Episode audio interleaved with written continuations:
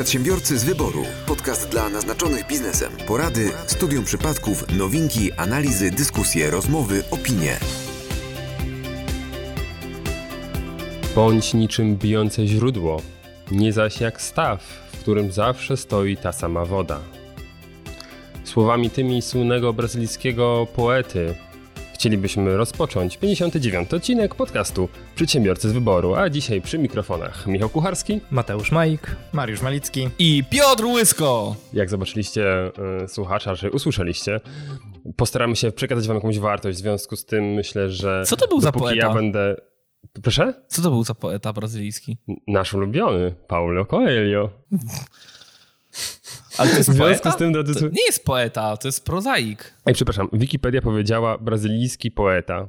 wieszcz. Okej, Twój sorry. argument jest inwalidą. A że sam sobie, pa Paulo Coelho sam sobie napisał w Wikipedii o sobie, no to on chyba wie kim jest, tak? Tak, dokładnie tak. Dobra, sorry, sorry, sorry, cofam. Postanowiłem, że musimy jakąś nową wartość włożyć w nasze odcinki, więc zawsze jakiś fajny aforyzm na początku myślę. Ja już wiem, jakim aforyzmem zakończę y, swoją chwalebną dziesiątkę na numerze 69. A zatem, e, drodzy słuchacze, dzisiaj e, kolejny fragment naszego Tour de Rytuały. Mm, Zobaczymy, jak daleko dojdziemy, ale też e, mamy dla Was porcję newsów, no i będziemy się odnosić do Waszych komentarzy, które zostawiliście pod ostatnim konkursem. Przedsiębiorcy z wyboru. Podcast dla naznaczonych biznesem. Ja mam taki e, luźniejszy news w chwili obecnej, e, natomiast bardzo ciekawy. E, historia. Historia Frederika, który jest czt- e, 48-letnim e, Francuzem, tutaj jak zresztą słychać po, po imieniu. Ja myślałem, że Hiszpanem. Nie, znaczy było, by, byli, byli już Francusy Frederic, którzy urodzili się w Polsce, nie? Także to pamiętaj o tym. Frederic Chopin. Dokładnie. E, Historia Frederika, e, 48-letniego Francuza, który no, na swoje szczęście, albo raczej nieszczęście, w pewnym momencie stracił kluczowego partnera biznesowego dla firmy, z którą pracował. E, Jako menadżer tutaj niestety został zdegradowany, no i szef ws- wskazał, że de facto e, będzie się zajmował innymi obowiązkami, między innymi będzie koordynował jego grafik, oraz e, przewoził partnerów biznesowych. To trwało ponad e, 4 lata, no i przez tego typu obowiązki Frederick trafił w zasadzie na L4. Półroczne L4 z powodu depresji. E, Po powrocie do pracy został zwolniony. Historia jest o tyle ciekawa, że Frederick poszedł z tą sprawą do sądu i pozwał swojego pracodawcę o to, że właśnie przez jego e, nudne sprawy, nudne obowiązki, które kazał mu e, realizować przez najbliższe, os, os, ostatnie 4 lata, no właśnie tą depresję się nabawił. Sąd ogłosił ku mojemu zdziwieniu, że Frederick miał rację. Frederick e, zażądał sześć- 600 tysięcy euro odszkodowania, otrzymał 40 tysięcy. I sprawa tutaj jest o tyle też ciekawa, że tak jak media podają we Francji, prawdopodobnie pojawi się lawina tego typu pozwów dla swo- do swoich pracodawców, w związku z tym, że co trzeci Francuz, e, który no, jest siłą roboczą w tym kraju, wskazuje właśnie, że jego e, pracodawcy mm, dają mu obowiązki, które są nudne, które go nie interesują i które wpływają na jego stan psychiczny. I co o tym w ogóle sądzicie? To może ja zacznę, ym, bo oczywiście, żeby, żeby, żeby nasi słuchacze nie popadali w euforię nadmierną, w Polsce nie ma takiej możliwości. Więc wyjaśnimy sobie od razu, że, że absolutnie nie. Dlaczego? Bo w y, prawie francuskim y, jest unormowanie, które mówi, że pracodawca odpowiada za niewykorzystanie pełnego potencjału pracownika. Jest taki przepis, który jasno o tym mówi. E, Ja nie wyobrażam sobie, żeby taki przepis wprowadzić do polskiego porządku, bo, yy, bo teraz jak wyobrażacie sobie funkcjonowanie takiego przepisu w Polsce? W jaki sposób mierzylibyście potencjał pracownika, albo kto miałby, w jaki sposób, nie wiem, ktoś mógłby oprzeć swoje roszczenie? W taki sam jak we Francji. Linijką. No ale wiesz co, to, to co się stało we Francji, to tak naprawdę w mojej ocenie jest mobbing po prostu, tak? Bo jeżeli jesteś menadżerem wysokiego szczebla, a potem yy, yy, zachowując niby teoretycznie stanowisko, yy, dostajesz funkcję wożenia gości, no to po prostu to jest mobbing, no spójrzmy prawdzie w oczy. Nie potrzebujesz do tego żadnych innych konkretnych przepisów. A w, we Francji podstawą też jest mobbing, więc dziwię się, czemu akurat podstawą miało być niewykorzystanie potencjału. No dobrze, ale jeżeli ten gość się wypalił na przykład, to, to ja akurat stanąłbym po stronie pracodawcy. No jeżeli stracił klienta i stracił w ogóle, wiesz, najpierw stracił klienta, potem stracił ochotę do pracy, no to co miał pracodawca? Nie chciał go zwalniać, no to kurde, no to dam ci coś, co jest dla ciebie odpowiednie. No wiesz, nie wiem, jaka była przyczyna depresji. Nie do końca, nie do końca, nie do końca wierzyłbym w takie, takie nie wiem, jakieś złośliwe działanie, czy być może złośliwe działanie pracodawcy, ale, ale mam mieszane uczucia co do tej historii. Przede wszystkim tak, w Polsce nie ma takiej możliwości. Po drugie, yy, uważam, że, uważam, że to był po prostu mobbing, a jeżeli jest mobbing, to nie jest zakazany w każdym kraju, na, na, na, yy, a nie wiadomo czemu dostał tej depresji. A skąd wiesz, że on tej depresji nie dostał, bo stracił tego klienta? A czemu stracił tego klienta? Może wykonywał źle swoje obowiązki i stracił klienta. Ja powiem po sobie. E, ja słuchajcie, kilka razy w życiu zmieniałem pracę, jak pracowałem jeszcze na etacie i za każdym razem. Uczciwie. To, za, uczciwie, tak. A, czyli nie, zanim zostałeś złodziejem, pracowałeś. A, dobra, w sprzedaży. E, ale słuchajcie. E, na złodzieju, na sprzedawcy zawsze trzeba łapka gora. Jeżeli. Znaczy, za każdym razem ja podejmowałem decyzję o tym, że chcę zmienić pracę. I to wynikało z tego, że albo się wypaliłem, albo mi się źle pracowało, albo nie podobał mi się mój zakres obowiązków, albo chciałem pójść e, piętro wyżej i tak dalej. Więc jeżeli ci się nie podoba swoja robota, no to zawsze możesz ją zmienić i jakby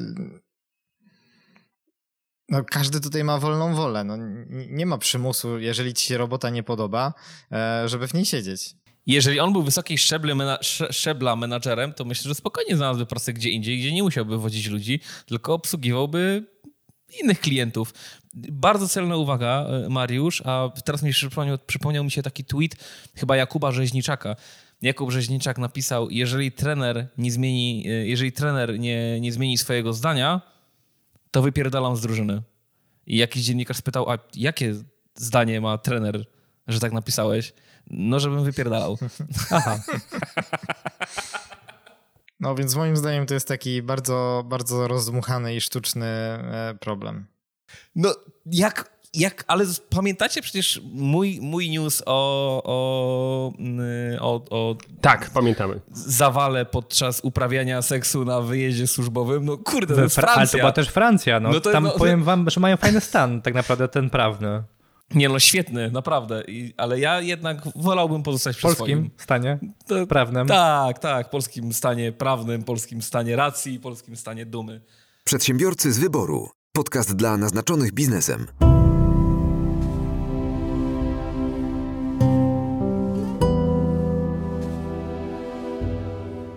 tuż przed nagraniem dzisiejszego podcastu dotarła do mnie informacja, że premiera Cyberpunka została przeniesiona z września na listopad. No! No! No! Niestety wiem, że z żadnym z Was na ten temat nie mogę porozmawiać, w związku z czym zakończmy tego newsa bo po prostu on za bardzo rozdziera moje serce.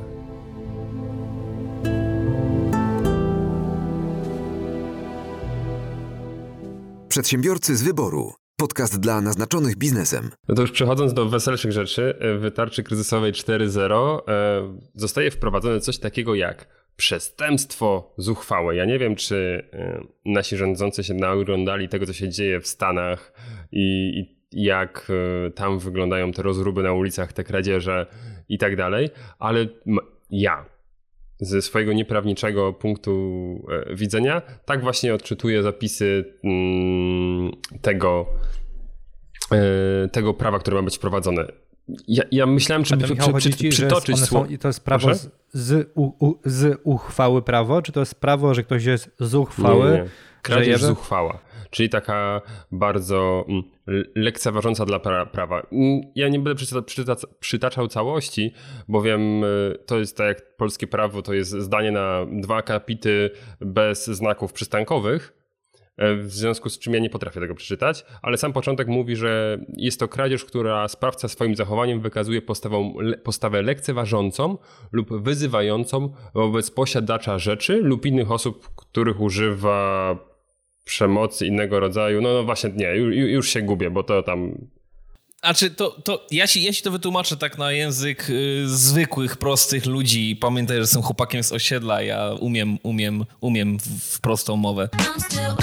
Łysy from the block. No, jak Sywka wskazuje. W Katowicach dalej można mówić, że jak ktoś ci napada na ulicy, a znasz łysego, no. No, me stary, spokojnie. Znaczy to wiesz, uważaj, to może mieć, wiesz, masz 50% szans, że wszyscy powiedzą, a sorry, a drugie 50% szans, że właśnie to ze skradzieży przejdzie w skradzież zuchwałą.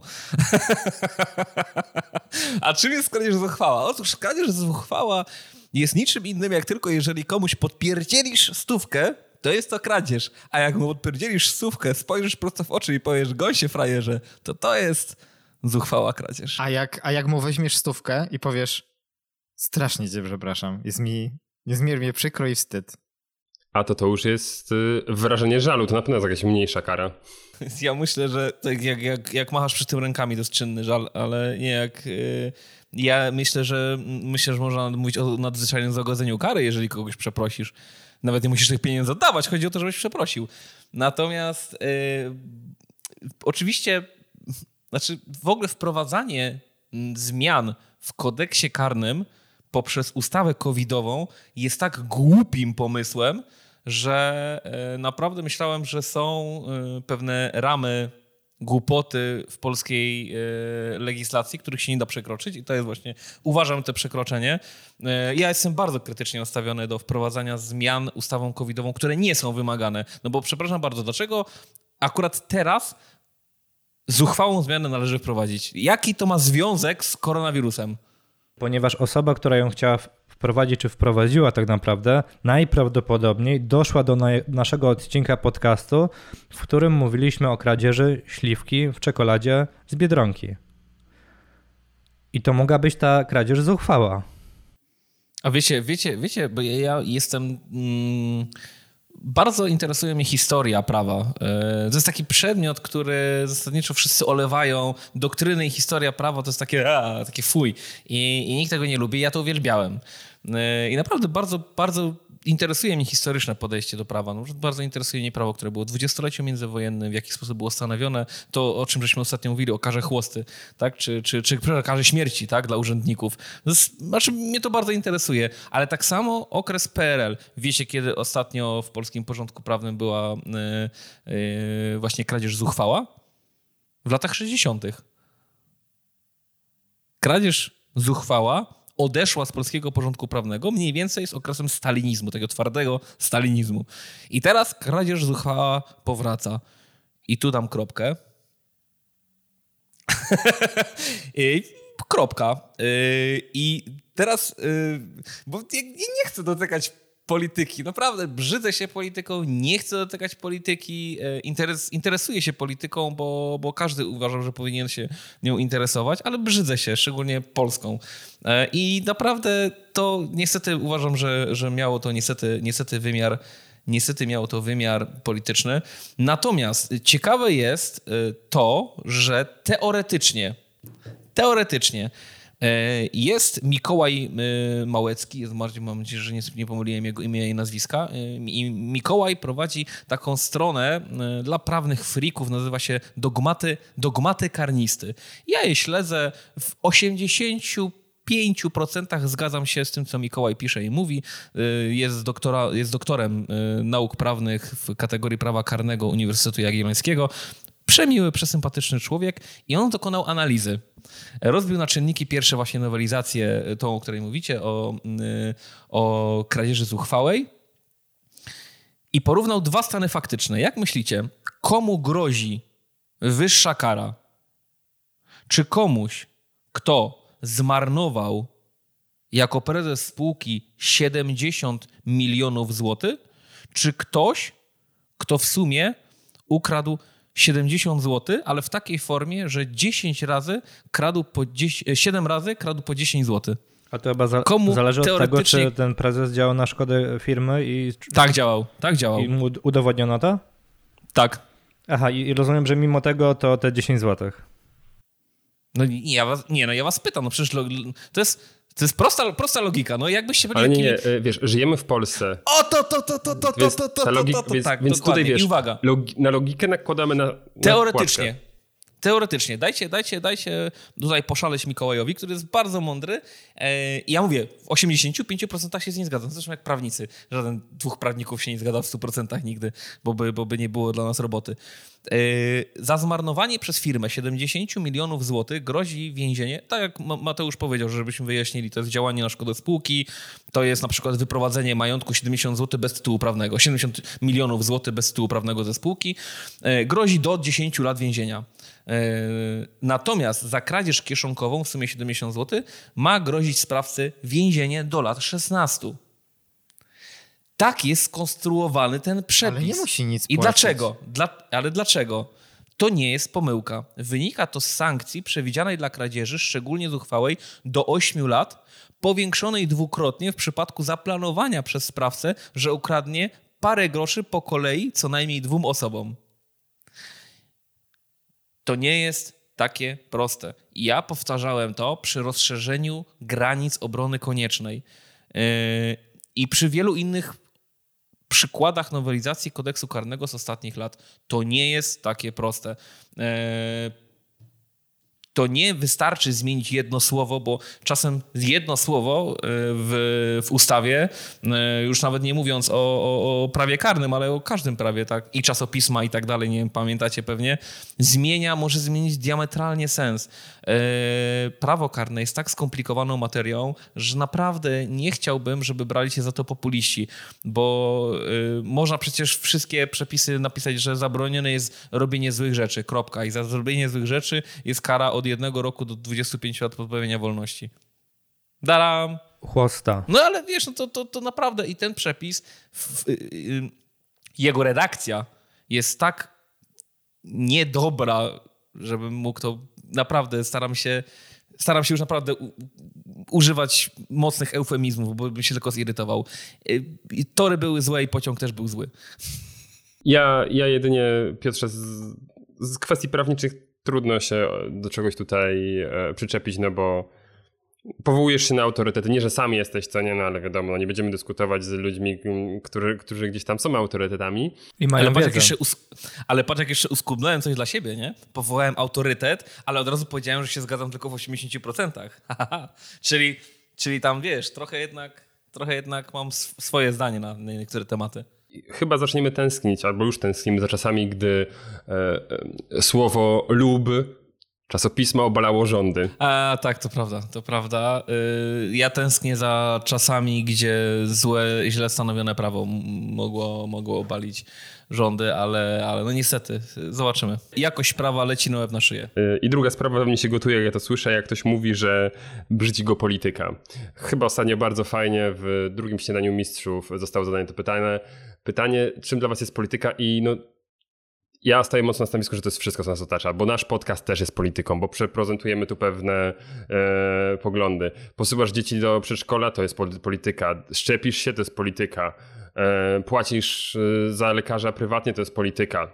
Wszystko jest e, kwestią polityką. Jak ktoś mówi, że się brzydzi polityką, to dla mnie to jest taka mm, nieprzemyślana kwestia, więc Piotrze, e, wybacz, ale się nie zgodzę z tobą. Ale Michał, problem, który poruszyłeś jest e, czysto lingwistyczny. W sensie mm, wszystko zależy od tego, co nazywasz polityką. Ty podałeś swój, swoją definicję polityki, dla kogoś będzie zupełnie inna i niestety w naukach społecznych, a polityka e, mimo wszystko jest e, również nauką społeczną, mm, no to nie ma jasnych, twardych granic, więc wiesz, Tak, tak. Ma- Mariusz, ja, wiem o co ci chodzi, tylko że widzisz, problem jest w tym, że e, jeśli zaczniemy mm, w ten sposób e, dyskutować o tym, to potem wiesz, pojawia się jakaś akceptacja, albo, albo właśnie może inaczej. Pojawia się to, że a mnie to nie interesuje, to jest polityka, a potem mamy taką sytuację, jak mamy teraz ale, w Polsce. Ale y, Michał, ja powiedziałem, że mnie brzydzi polityka, ale się nią interesuje. Ja się nią interesuję ja... Tak, tak, ale chodzi mi, że wiesz, że wiele osób podchodzi do sobie, ale to są ale nie, to ja, to, to nie ja dotyczy, co nie? w ogóle nie akceptuję takiego stanowiska, chociażby z tego względu, że uważam, że polityka jest wszędzie i zawsze. Oczywiście to, co ty powiedziałeś, że nie wiem, puszczasz dzieci do przedszkola, to jest polityka, no to bez przesady. No ale polityka, tak samo jak prawo uważam, to są rzeczy, które dotykają wszystkich i każdy powinien mieć przynajmniej podstawowy pogląd albo podstawową wiedzę na ten temat. Przedsiębiorcy z wyboru. Podcast dla naznaczonych biznesem. Jaka jest najdziksza rzecz, jaką możecie sobie wyobrazić, którą można, albo słyszeliście, że ktoś wrzucił w koszty? E, to ty kiedyś opowiadałeś o kursie pływania z delfinami, ale to chodziło o wkład własny w spółce. Także to było co innego. Dobra, niech będzie kurs pływania, kurs pływania z delfinami. Czy wyobrażacie sobie, y, kto mógłby wrzucić y, taki kurs pływania z delfinami w koszty? No osoba, która, nie wiem, re Wycieczki realizuje turystyczne. jakieś Mhm. wyprawy turystyczne w ciepłych krajach, no i wtedy wiadomo, zwiększa swoje kompetencje, Uwa- żeby uważacie, potem a czy uważacie, że ta sama osoba może na przykład mm, bilet do kina wrzucić w koszty, albo na przykład obiad w restauracji, albo wyjazd weekendowy, wyjazd gdzieś Tak, i No. ciągle prowadzić tą samą działalność? tak. Turystyczną, no jeżeli dla, kupuje bilety dla swoich klientów, jeżeli jedzie na... Dla siebie. No ale to nie powiedziałeś, że dla siebie. No to mówię teraz. No ale to powiem ci tak. E, tak, bo na przykład y, oferuje spersonalizowane wyjazdy i jest to spersonalizowa- spersonalizowany wyjazd dla fana Jamesa Bonda. No i ta osoba musi iść obejrzeć najnowszy film, żeby wiedzieć, jakie zapewnić atrakcje na tym wyjeździe. No skąd ma przeczepać tą wiedzę? Nie może czekać, aż na DVD wyjdzie. DVD, wasz dla ciebie powiedziałem. Nie, że na Netflixie, tylko dla nie, ciebie, na kasecie, na kasecie wideo to by było dla mnie. Otóż jest działalność gospodarcza i tutaj od razu nie wiem, czy, czy yy, podlinkujemy, bo jest nawet interpretacja indywidualna, która krąży w internecie. Yy, Jest działalność, która teoretycznie doradcy podatkowi, ludzie, którzy mają styczność z podatkami, stwierdzili, że może wrzucić w koszty absolutnie wszystko. Yy, I została wyznaczona taka jedna działalność, jest to działalność detektywistyczna.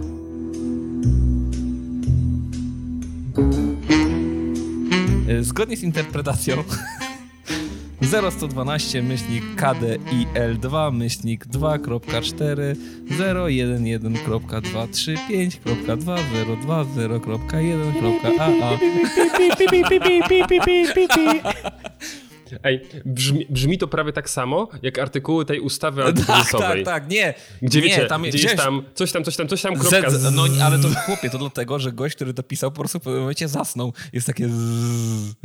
Eee, ten żart śmieszy tylko prawników, dobra. Eee, także zgodnie z tą interpretacją, którą zresztą numer podlinkujemy, z którą możecie się spokojnie w internecie za, zaznajomić, eee, podsumowano, że zasadniczo to eee, działalność detektywistyczna może zaliczać y, koszty, y, zaliczać zakupy w koszty działalności. Może wszystko zaliczać. I wszystkich. W zasadzie tak. y, Wiesz, y, y, Keith Richards kiedyś powiedział, że nie da się przelecieć wszystkich kobiet na świecie, ale należy próbować. Chyba, że jesteś detektywem. Chyba, że jesteś detektywem, wtedy, wtedy możesz od razu. I to też jest tej interpretacji tam napisane, że wszystkie kobiety są też twoje, wiadomo, splendor, sława, a oprócz tego możesz wrzucać wszystko w koszty. No ale ważne, jak śledzisz jakiegoś gościa, no to zasadniczo możesz wrzucić w koszty wszystko, co ten gość robi. Jak ten gość idzie na przykład, nie wiem, śledzisz gościa, i gość idzie do kina, potem idzie do restauracji, no to ty musisz być w tej samej restauracji, musisz też tam coś zjeść. Idziesz do kina, masz bilet, y, bilet, bilet do kina kupujesz, tak? nie wiem, y, śledzisz gościa transgranicznie i leci, leci gość na Karaiby, tego śledzisz aż do Karaibów. Pyk. Wliczasz to wszystko w koszty. Niesamowite. Idąc dalej, podczas kontroli jest sytuacja taka, że ma, mówi jakiś przepis, że nie możesz podawać, dlaczego to robiłeś. Tak jak prawnicy na przykład nie, e, jest jakiś tam... Ale nie, nie Mhm. znaczy inaczej. Yy, ale wystarczy, wystarczy, że detektyw on też nie wiem, w razie, w razie jakiejś wątpliwości, no to może podać, e, dla kogo pracował. Nie jest objęty w tym zakresie tajemnicą żadną. Aha, nie jest, okej. Okay. Wiecie co? Je, jest jeszcze jedna osoba, osoba, nie cała branża, jedna osoba, która może, mimo że nie jest detektywem, to wszystko, co mówiliście, wrzucić w sobie w koszty firmy. Prezydent. Robert Makłowicz. Życie bez wina e, byłoby e, po prostu przerażająco okrutne. No ale, ale, ale życie bez destylatów owocowych też byłoby przerażające. No, kieliszek gruszkowicy albo nawet osiem. To cudowna rzecz. To prawda. I tak ja bym chciał być Robertem Ja Makowiczem. Naprawdę, powiem ci, że teraz aż tak mi cieplej się na sercu zrobiło. To jest, to jest, jestem w ogóle wielkim fanem. Mam nie wiem, przyjemność nawet zrobić sobie zdjęcie niedawno z Robertem Makowiczem, bo gdzieś minęliśmy się na jednej degustacji, ale on nie brał co prawda czynnego udziału. Natomiast y, jest przewspaniały człowiek. No, Naprawdę nie, nie, nie zdarzyło mi się, żebym nie oglądał jakiegoś jego programu, nie widział jego konkretnie, żeby mi się japa nie cieszyła.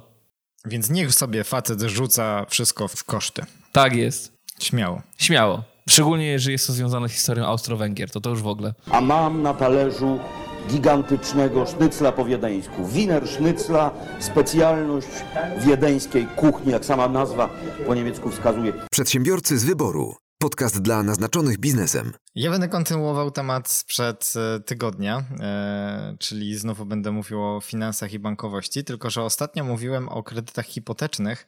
Co sprawiło generalnie, że jeden z naszych słuchaczy zabrał e, zdanie w tej kwestii. Tak, Tomku, bardzo dziękuję za to, że poparłeś tutaj moje, moje zdanie przeciwko tym wszystkim. Coś tam o Ferrari było też. No, A to ja byłem.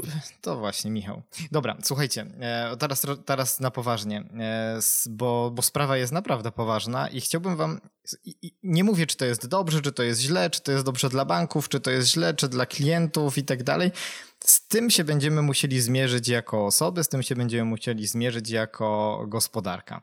E, po pierwsze, mamy poważny spadek ilości i wartości kredytów. E, taka informacja e, poszła z Biura Informacji Kredytowej e, w porównaniu do ubiegłego roku w tym samym czasie. Słuchajcie, porównując sam maj, mamy 44% mniej wartości kredytów konsumpcyjnych, czyli wszystkich kredytów gotówkowych, 22% mniej wartości kredytów hipotecznych, ale to, o tym akurat mówiłem ostatnio. A jeżeli chodzi o e, karty kredytowe, to 56% mniej i limity w rachunkach e, to 47% mniej. Czyli zwróćcie uwagę, że od kredytów gotówkowych po te takie e, limity odnawialne mamy blisko 50% mniej wartości przyznawanych kredytów. I teraz NBP ostrzega przed ryzykiem odcięcia gospodarki od finansowania, go, e, finansowania bankowego. E, I teraz słuchajcie, e, z czego w ogóle wynika taka sytuacja? Z jednej strony mamy spadek popytu, bo ludzie boją się brać kredyty, wstrzymują inwestycje, ograniczają wydatki na tak zwane zbędne zakupy, tak? Czyli rzadziej realizują jakieś widzimisię, raczej zmniejszają te, te wydatki. Z drugiej strony mamy spadek podaży, który wynika oczywiście z kilku rzeczy. No, pandemia, o tym już mówiliśmy ostatnio. Jeżeli chodzi o kredyty hipoteczne, to po prostu zamrożenie branży pośredników, bo głównie kredyty hipoteczne są sprzedawane przez pośredników bankowych. E, I oni po prostu praktycznie przez marzec i kwiecień nie funkcjonowali, więc e, no tutaj siłą rzeczy. Poza tym banki ograniczają ryzyko. I teraz co robią? Robią dwie rzeczy. Z jednej strony e, wyśrubowali sobie swoje wymogi odnośnie tak zwanego wskaźnika DTI, czyli debt to income, czyli e, tego, co zarabiamy w stosunku do naszych wydatków. I to jest typowo zdolność kredytowa. Z drugiej jednak strony wyśrubowały scoring. I tutaj nie wolno tego mylić ze zdolnością kredytową, bo scoring to jest tak naprawdę widzi mi się banku odnośnie tego, kogo chce, komu chce dawać kredyty, a komu nie. Scoring jest czymś, do czego nie mamy wglądu, nie jesteśmy w stanie sprawdzić, e, kto się łapie, kto się nie łapie. Bank może stwierdzić, że jeżeli ktoś e, jest w takiej czy innej branży pracuje, to po prostu nie dostanie e, kredytu. A mamy przecież branże, które są szczególnie dotknięte przez COVID, no i one na pewno mogą się spodziewać, pracownicy tych branż, że jest duże prawdopodobieństwo, że kredytu gotówkowego po prostu nie dostaną. I teraz, słuchajcie, e, jest szczególna wersja właśnie do przyznawania znaczy awersja banków do przyznawania kredytów gotówkowych, czyli poży, czy tam pożyczek konsumpcyjnych, może bardziej powi, powinienem powiedzieć, bo chodzi o takie pożyczki, w których nie jest ściśle określony cel. Tak? Jeżeli pójdziecie sobie do Mediamarktu i kupicie telewizor na raty, e, to oczywiście jest kredytowane przez bank określone, bo tam się zawsze podpisuje umowę z jakimś bankiem, prawda? E, I tutaj prawdopodobnie nie będzie problemu z otrzymaniem tego kredytu, ale jak pójdziecie sobie do banku, żeby wziąć e, pożyczkę gotówkową po prostu, no to tutaj będzie już dużo trudniej ją dostać, bo e, banki e, właśnie ograniczają ryzyko w kwestii udzielania pieniędzy na nie wiadomo jakie cele, bo kredyt, pożyczki gotówkowe najczęściej są brane na e, finansowanie bieżących potrzeb, czyli ludzie zaczynają normalnie żyć na kredyt. Żyć. E, I teraz tak, e, spłacalność udzielonych kredytów już się powoli zaczyna pogarszać. W sensie możemy się spodziewać, że ona pogorszy się jeszcze bardziej. E, I do czego tutaj może dojść? Jest zagrożenie, że banki zaczną notować straty na swoich portfelach kredytowych. To z kolei spowoduje, że będą, mm, będą musieli tworzyć rezerwy tak? E, na udzielanie kredytów, co oczywiście spowoduje zmniejszenie ich potencjału, potencjału kredytowego. E, to z kolei wpłynie negatywnie na gospodarkę i system finansowy. I teraz specjaliści radzą bankom, bo na, na, pewne rzeczy nie mają wpływu. Regulacje e, w Polsce w stosunku do banków są dużo ostrzejsze niż e, na Zachodzie, ale może to dobrze. Natomiast e, bank, specjaliści sugerują bankom, żeby stosowali indywidualne podejście przy okazji każdego kredytu, bo jeżeli wezmą sobie twarde zasady, no to niestety odbije się to na ich kondycji finansowej. I teraz popatrzcie, korporacje, które uwierzcie mi na słowo, albo kto pracował ze, ze słuchacza lub pracuje w korporacji, to nie musi mi wierzyć na słowo, tylko, tylko wie, że nie są zdolne do tego, żeby w pełni działać elastycznie i dynamicznie. Nie są w stanie podchodzić do każdego jednego kredytu elastycznie, więc to jest taki, taki frazes. Podchodźcie do każdego elastycznie. No niestety zawsze są jakieś warunki, które powodują, że niestety nie, no to podejście jest w jakiś sposób e, uogólnione Związku Banków Polskich mówi, że dynamika kredytowa, e, zwłaszcza udzielania przedsiębiorcom, tak, czyli kredyty firmowe, spadły, spadały od kilku kwartałów. Od kilku kwartałów, czyli jak e, słusznie się domyślacie, zaczęło się to e, kilka e, miesięcy przed samą pandemią. Tak? I a rentowność banków, takie coś sprawdzili, sprawdziłem, słuchajcie, rentowność banków spada od 2012 roku. Stale. To jest równia pochyła. Tak, w Polsce. I teraz e, cały czas przyspieszając oczywiście, a pandemia, umówmy się, ten proces przyspieszania e, jeszcze bardziej dała, e, dała jakiś tam e, dopalacz.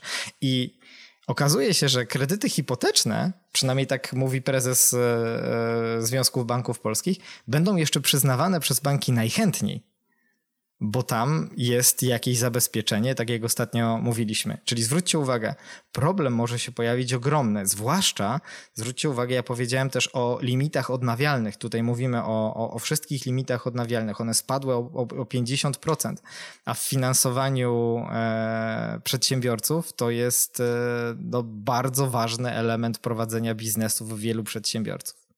Ogólnie w bankowości się dzieje dosyć ciekawie, bo to jest jakby ten temat, który ty Mariusz mm, podjąłeś. Pytanie, czy mm, e, on też ma wpływ na, czy inaczej, to co teraz ja powiem, czy to ma wpływ faktycznie na te kwestie związane z e, kredytami, a mianowicie e, od, w marcu i w kwietniu zostały rekordowe, została podjęta rekordowa ilość pieniędzy przez obywateli polskich. Czyli w momencie, kiedy pandemia była no, dosyć na, na mocno zaawansowanym poziomie, Polacy. Oni by pracę podejmowali, a nie pieniądze. No właśnie, a pojawiła się panika. Pojawiła się panika, że banki za, zamrożą y, konta. W związku z czym obywatele wypłacili z, z kont ponad 54 miliardy złotych. I teraz ci obywatele trzymają to no, w skarpetach, tak? E, też o tym gdzieś tam głośno było w mediach, e, że no, Polacy boją się trzymać w chwili obecnej swoje oszczędności na kontach. No i pytanie, czy w bankach zaczyna brakować kasy, no bo to jest około 23% zwiększyła się ilość wypłat w porównaniu styczeń do maj tego roku. No to jest jakby kolejna kwestia związana z tym, że coś się dzieje w tym systemie bankowym, finansowym, no i warto to jednak obserwować, w jakim kierunku to się rozwinie. Wiecie co, prawda jest taka, że bank, banki można lubić, banków można nie lubić, natomiast no, prawda jest taka, że cały system gospodarczy jest bardzo mocno od nich e, zależny, więc jeżeli tam się źle dzieje, no to każdy z nas to odczuje. Kryzys będzie musiał mieć jakieś e, podstawy, tak? Więc wiadomo, no to są mechanizmy rynkowe, jak dla mnie to, co Mariusz opisujesz, tak? No oczywiście, że tak. Więc no okej, okay, no analiza po prostu tego, dlaczego będziemy w kryzysie. No będziemy w kryzysie, no bo ten, dlaczego to jest, wiesz, jak dla mnie bardzo spójne z tym, co mówiliśmy w zeszłym tygodniu. Dlaczego banki mają takie mm, żądanie wkładu własnego? Bo się boją. No bo kryzys. No bo to, to jest wszystko wolny rynek, co nie? Więc Obywatele się boją, banki się bo boją, tak, politycy dokładnie. się nie boją, no i działamy. tak, i jesteśmy nadzjeżdżalni i tyle. No, to jest coś, z czym sobie trzeba e, poradzić, więc e, warto mieć tego świadomość i e, przedsięwziąć odpowiednie środki. Znaczy wiesz, ja się boję, że po prostu jeśli. Znaczy, mówisz o, o radzeniu sobie prawem, czy mówisz sobie o radzeniu sobie, sobie. Mentalnie. Mówię i takim, i takim. Bo jak dla mnie, jak zaczniemy wprowadzać jakiekolwiek regulacje w to, jeszcze bardziej zaawansowane niż są, to wchodzimy w interwencjonizm i gospodarkę sterowaną. Ty, wy macie dawać kredyty po tej cenie. A to, że wasi analitycy się boją, w dupie. Przede wszystkim zależy to od reakcji samych banków. Ale bank nie reaguje. Bank nie, nie jest człowiek. Sam, bank wiesz o co chodzi. To, to nie, nie wymyśli sobie jakiejś reakcji. Okej, okay, no to je, jeżeli potrzebujesz. Dobrze, to w takim razie zależy to od decyzji konkretnych ludzi zarządzających bankami. Lepiej? No. Przedsiębiorcy z wyboru. Podcast dla naznaczonych biznesem. Już kilka razy e, pojawiało się w naszym podcaście dosyć ciekawa aplikacja, która chyba przez każdego z nas jest zainstalowana już na swoim smartfonie, a mianowicie M-Obywatel. Aplikacja, w której macie swój dowód osobisty, dowód rejestracyjny. Jeżeli jesteś studentem czy uczniem, masz legitymację. Natomiast w najbliższym czasie e, pojawi się również prawo jazdy. Mówimy tutaj o, o aplikacjach na Android, na, na Android, natomiast w trakcie wakacji też się pojawi taka aktualizacja na iOS. Karta pływacka. Proszę?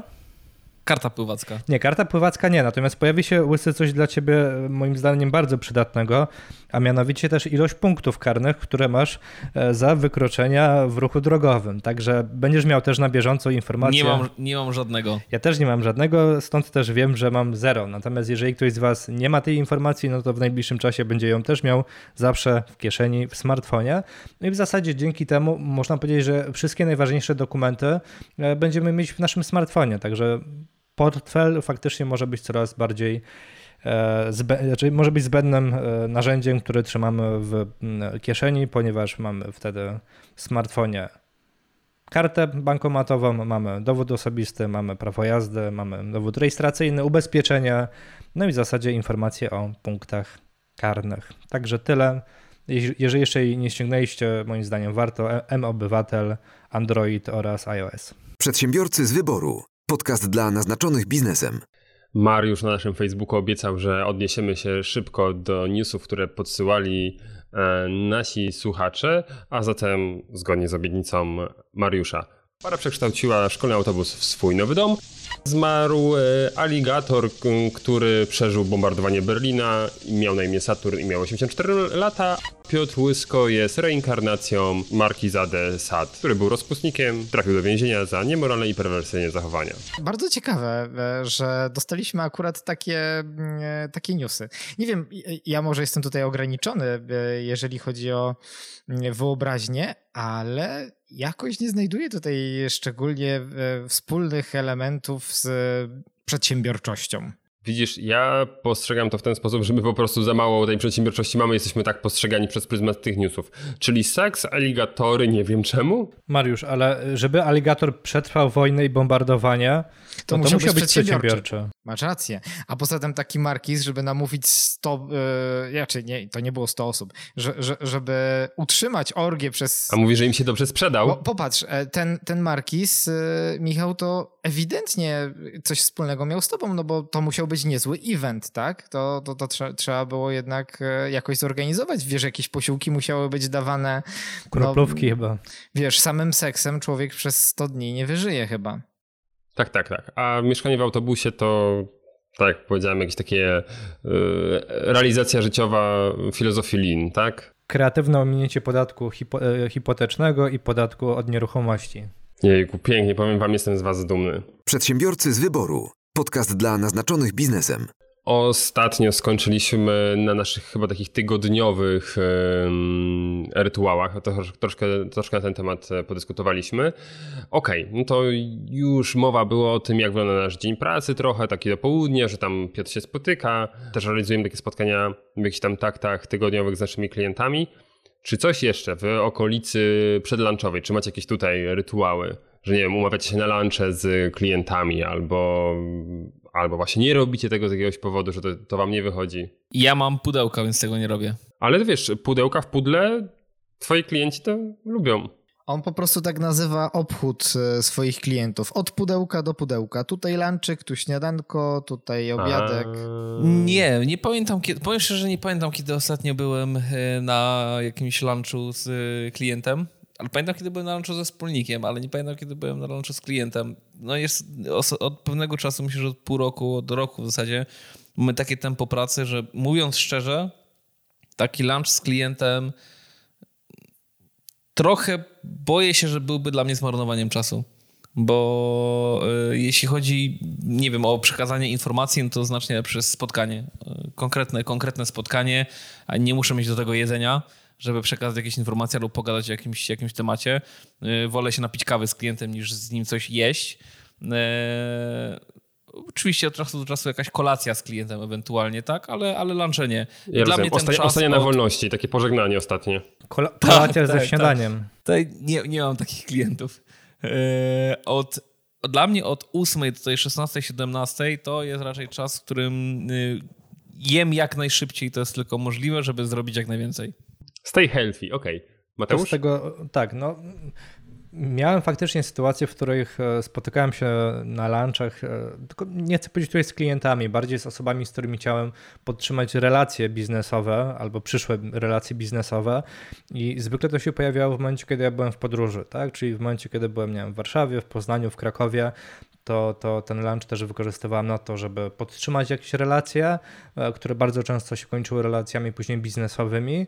E, no, też można było wtedy mile spędzić czas i zjeść posiłek e, nie w samotności. Mariusz? Nie mam żadnych takich rytuałów, więc trudno mi tutaj opowiedzieć coś.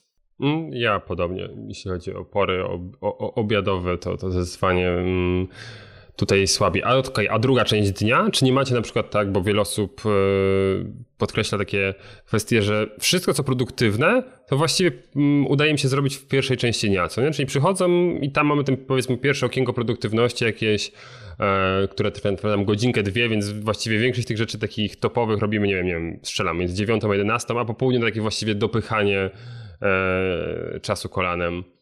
To u mnie takie okienka e, robią się w, zasadzie w dwóch porach, tak? Bo faktycznie w takiej porze przedpołudniowej czy dopołudniowej, gdzie faktycznie są najbardziej produktywne, no a później to tak okolice 22-24 i faktycznie wtedy jest cisza, spokój i pojawiają się różnego rodzaju kreatywne pomysły. I też to jest takie podsumowanie, można powiedzieć, na podstawie którego analizuję to, co wcześniej zostało gdzieś tam wprowadzone, wprowadzam jakieś zmiany, także nie tylko rano. Wiecie co, e, ja mam takie takie ogólne spostrzeżenie, bo e, ja już tak naprawdę oprócz tych rytuałów, o których rozmawialiśmy, niespecjalnie mam jakieś biznesowe przyzwyczajenia, które można by nazwać rytuałem, czyli coś, co po prostu pojawia się codziennie. Oprócz jednej rzeczy.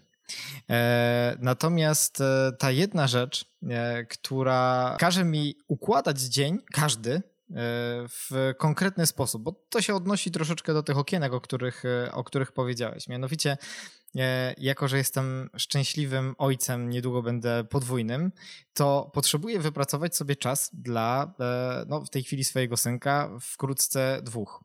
I słuchajcie, to wygląda tak, że mm, synek chodzi spać w okolicach godziny 19.30-20. I to jest dla mnie bardzo ważna informacja, jeżeli chcę codziennie poświęcić mu troszeczkę czasu. Więc ja mam tak naprawdę dzień pracy, który kończy się w okolicach godziny 17, najpóźniej 17.30 i potem e, do godziny 19.30-20, czyli do, do momentu, w którym nie położę synka, no nie robię nic, e, co związane byłoby z biznesem. Jestem cały wtedy e, dla niego i mam taką świadomość, że jeżeli mam coś zrobić danego dnia, tak, mam deadline, to muszę to zrobić do godziny 17, a jeżeli nie zdążę, to będę musiał robić to wieczorem e, od godziny 20. Więc to jest dla mnie bardzo duży motywator do tego, żeby coś e, skończyć tutaj, bo szczerze powiedziawszy, tak jak kiedyś, e, kilka lat temu, ja byłem bardzo produktywny wieczorem, tak, teraz niestety to mi się mocno zmieniło, a to wynika z tego, że jak się wybije e, z rytmu i zajmę się czymś zupełnie innym i jednak skoro ten czas z dzieckiem mam bardzo ograniczony, no to staram się naprawdę e, bardzo mocno wtedy zaangażować w spędzanie czasu z nim. I to chcąc nie chcąc też człowieka w jakiś sposób e, męczy, więc później jest trudno już e, skupić się znowu na robocie. I to jest taki mój główny rytuał, który powoduje, że każdy dzień wygląda według takiego samego schematu, według takiego samego schematu przebiega. I dodam jeszcze do tego wszystkiego, że e, takie dwie godziny dla dziecka to jest troszkę moim zdaniem za mało dziennie, a czy ogólnie w tygodniu, więc weekend też staram się wtedy e, w 90 do minimum 80% e, procentach oddać właśnie rodzinie. Okej. Okay. Łysy, bo coś chciałeś powiedzieć? Nie, nie, nie odnośnie tego, co, co Mariusz powiedział, natomiast od pewnego czasu faktycznie zacząłem wprowadzać u mnie takie sztywne zasady i reguły czasu dla domu, dla rodziny, dla znajomych. Kurde, niestety y, niektórzy się trochę z tego śmieją, ale na przykład ten tydzień, dla przykładu, żeby, żeby, żebyście zrozumieli, ten tydzień wyglądał tak. Y, w, dzisiaj mam kolację, ale firmową w środę, mm, w środę i w poniedziałek miałem dość twarde terminy, nad którymi musiałem przysiąść, więc wiedziałem, że będę w pracy od rana do wieczora. Więc siłą rzeczy mam wyjęte z życia rodzinno-przyjacielskiego, że tak powiem, poniedziałek, środa, czwartek, więc wtorek i czwartek, choćby skały srały, e, przeznaczam, pracuję do godziny 16, o 16 zamykam, wychodzę, wyłączam telefon i mam czas tylko do najbliższych. E, I niektórzy się śmieją, że, że wpisuję w kalendarz czas dla najbliższych, ale kurde, no szczerze mówiąc, gdyby nie to, to, to boję się, żebym i wtorek, i czwartek spędził w pracy. Ale ja mam podobną sytuację już od iluś lat, tak, że w momencie, kiedy, nie wiem, mam jakiś plan wyjścia do kina, restauracji, gdziekolwiek i, i to wcześniej z, z Magdą, czyli z moją małżonką ustalam, no to jednak wpisuję to w kalendarz, żeby się nie okazało, że ktoś gdzieś zadzwonił, jakiś klient i przypadkiem umówiłbym się w tym samym, e, w tym samym terminie, no bo po prostu mógłbym nie pamiętać o tym, nie? Znaczy ja, tylko ja, ja, nie robię żadnych konkretnych planów, nie typu nie, nie, że kolacja, wyjście, piwo, kino, tylko po prostu od 16 w górę wszystko, ale tylko żeby się kręciło wokół, wokół rodziny i przyjaciół, nie? Hmm? Ja wiem, że dla mojej małżonki to było aż dziwne, że ja wpisuję w kalendarz takie, takie właśnie rzeczy, jak ty Mateusz mówisz, ale to pomaga, tak? Bo jako przedsiębiorcy mam wrażenie, że no my moglibyśmy pracować 24 na 7 i tak dalej byłoby coś do zrobienia w naszych firmach, tak? Oczywiście. No bo to coś do odświeżenia, a to trzeba coś uporządkować, też jeśli chodzi o dokumentację, nie mówię tylko fizyczne porządki i tak dalej, i tak dalej, więc yy, zawsze jest coś do zrobienia.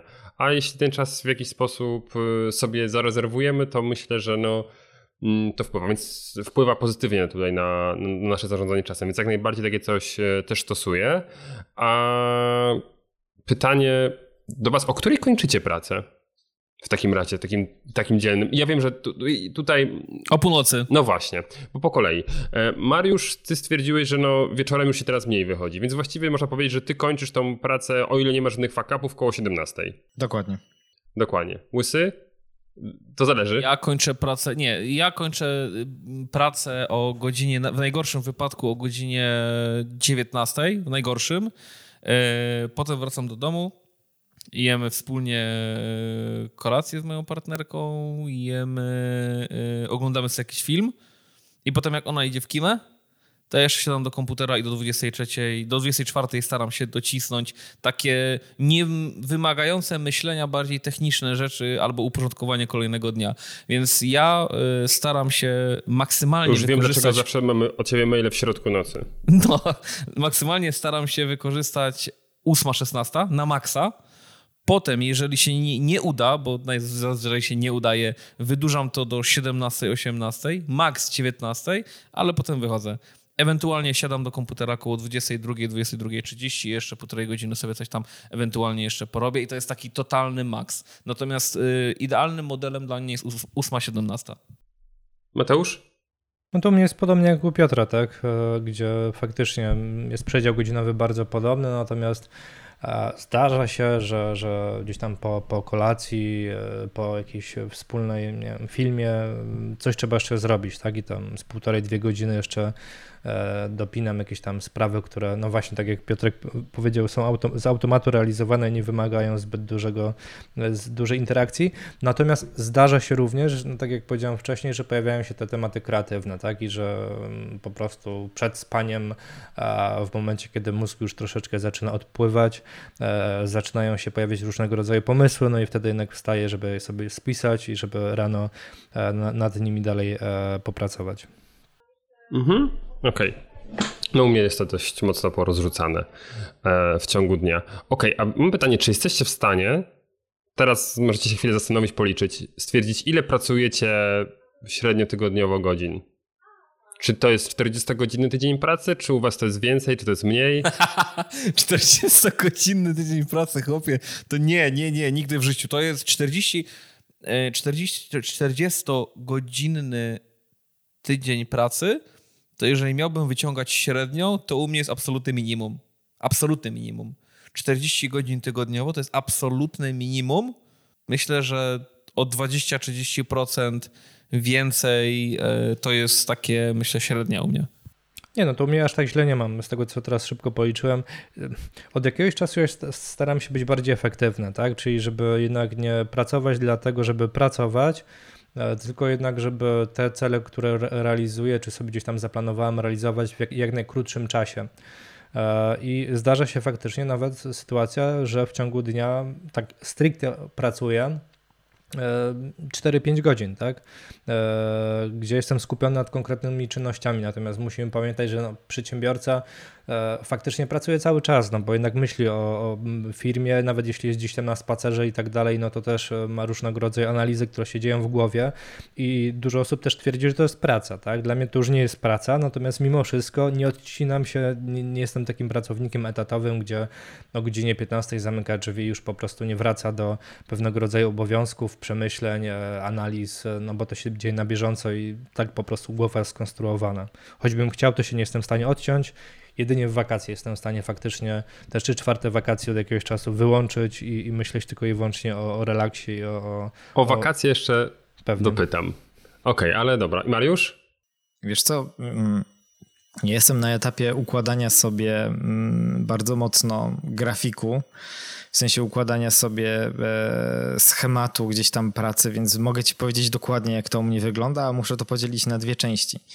E, pierwsza część jest taka, gdzie faktycznie pracuję, e, czyli to równa się u mnie głównie albo siedzeniem przed komputerem i, i, nad projektami, albo rozmowami z klientami, albo spotkaniami z klientami. I to nie przekracza tygodniowo 30 godzin. Nigdy. E, znaczy teraz, tak? Ogólnie odkąd to sobie mierzę i, i, i sprawdzam. Czy, czy, ale to jest właśnie to, co Mateusz powiedział. To jest praca. To są to jest 30 godzin wyciągnięte na maksa. To, to nie jest w międzyczasie picie kawki albo jakaś tam rozmowa z kimś o pierdołach. Nie, to, to, jest, to jest czysta robota. Natomiast e, jeżeli miałbym połączyć te wszystkie elementy, które idą e, w parze z prowadzeniem biznesu, czyli jakieś tematy, które wpadają, które, no nie wiem, jakaś krótka rozmowa nieplanowana z klientem albo e, z, ze wspólnikiem, albo jeszcze jakieś takie tematy, to to raczej nie przekracza mi 45 godzin tygodniowo. E, I to jestem w stanie podać dlatego, że, że jak sobie dodam te wszystkie godziny, w których na pewno nie pracuję, e, plus to, ile poświęcam na pracę w weekendy, to, na, to, to, jest, to jest mniej niż 45 godzin tygodniowo. A przede wszystkim ktoś może powiedzieć, ok, jak się jest przedsiębiorcą, jak ma się własną firmę, to pracuje się 24 godziny na dobę przez 7 dni w tygodniu, to prawda. Natomiast z drugiej strony nie po to jestem przedsiębiorcą, żeby pracować dużo więcej niż na e, etacie. Gdyby się okazało, że e, ja muszę jako przedsiębiorca poświęcać więcej czasu, to biorąc pod uwagę moje potrzeby rodzinne, przestałbym być przedsiębiorcą. Bo to nie ma sensu. Jeżeli, jeżeli jestem w stanie pracą na etacie 8, 8 godzin e, przez 5 dni w tygodniu zarabiać więcej niż po prostu w tym samym czasie jako przedsiębiorca, to dlaczego miałbym być przedsiębiorcą? Bez sensu. Dla wolności. Wolność moim zdaniem e, to możliwość robienia tego, czego się chce w momencie, kiedy stać mnie na to, mam spokojną głowę i tak dalej, więc na etacie też można być wolnym. U mnie naprawdę bardzo trudno stwierdzić, bo czasami mm, gdy potrzebuję się resetować, to są na tylko 2-4 godziny dziennie, a są okresy, jak u mnie to dobija pod nawet 12 i więcej, jeśli, jeśli gdzieś tam się wliczy jakąś pracę na evencie w terenie i tak dalej. Także tutaj jest to dalej dość mocno mm, zróżnicowane. Ja jestem mocno ciekawy, jak to się zmieni od połowy września jak e, będę miał podobne, pod, podobne szczęście w domu jak Mariusz. No bo znaczy też musimy pamiętać o jednej rzeczy, to jest chyba takie dosyć e, istotne z punktu widzenia przedsiębiorców, że jeżeli w danym momencie nie masz klientów, bo twoja firma w ten sposób działa, że po prostu masz zlecenia i na bieżąco je realizujesz, no to e, no właśnie, jako przedsiębiorca masz dwie możliwości, albo nic nie robić, i mieć wolne, albo szukać sobie jakichś rozwiązań i pracować dla firmy, a nie dla klientów. Nie? I to też jest troszeczkę coś, z czym niektórzy, którzy, niektórzy, którzy z etatu przychodzą na, na własną działalność gospodarczą, mają problem. No bo mm, zachowują się jak pracownik we własnej firmie, można powiedzieć, a nie jak prac, pracodawca czy właściciel firmy, który musi myśleć nie, nie tylko o tym, co klient potrzebuje, ale również o rozwoju własnego biznesu. Tak, tak. No to jest coś, co ja wdrożyłem, myślę, z 2-3 lata temu e, stopniowo, że dalej zdarza mi się obsługiwać klientów bezpośrednio, bo uważam, że to jest bardzo ważne, żeby na każdym szczeblu dalej mieć kontakt z tymi klientami, no bo dzięki temu nie odrywasz się od rzeczywistości, tak? I możesz poprawiać to, tak, co Tak, co, tak, No widzisz po prostu, co nie gra w obsłudze klienta, gdy sam choćby w drobnym, drobnym stopniu ją robisz, ale jestem tą osobą, która najbardziej właśnie działa na, dla firmy, tak? Czyli właśnie taki research and development. Widzę jakieś rzeczy, które wymagają poprawy, um, jakieś nowe mechanizmy. Um, poświęcam mój czas na to, żeby zrobić rzeczy, które nie są bezpośrednio związane, tak jak mówiłeś, z obsługą klienta. Przedsiębiorcy z wyboru. Podcast dla naznaczonych biznesem.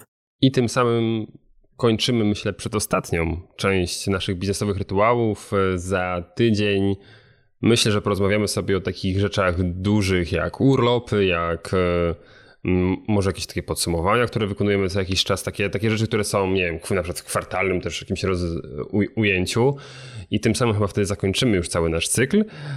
A tymczasem, drodzy słuchacze, zapraszamy do zostawiania pięcio gwiazdkowych recenzji, bo ja tutaj przez monitor widzę, że po prostu wena z Piotra się już ulewa. Naprawdę eksploduje już e, tutaj pomysłami, które ma na zabawne, chwytliwe, e, finezyjne wierszyki, które będą odpowiedziami na wasze recenzje. A tymczasem e, Dziękujemy za wysłuchanie kolejnego odcinka i zapraszamy do następnego, 60 już wtedy to będzie. Dzisiaj przy mikrofonach był Michał Kucharski Mateusz Majk. Mariusz Malicki. I Piotr Łysko. Przedsiębiorcy z wyboru. Podcast dla naznaczonych biznesem. Porady, studium przypadków, nowinki, analizy, dyskusje, rozmowy, opinie. Co masz w ustach, Mariusz? Różne rzeczy. Będą, będą się zmieniać w trakcie nagrania. Może być jak nam wesoło, ach jak nam chce się śmiać.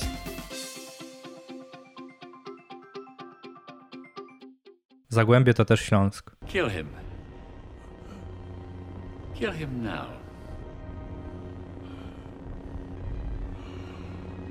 Do it.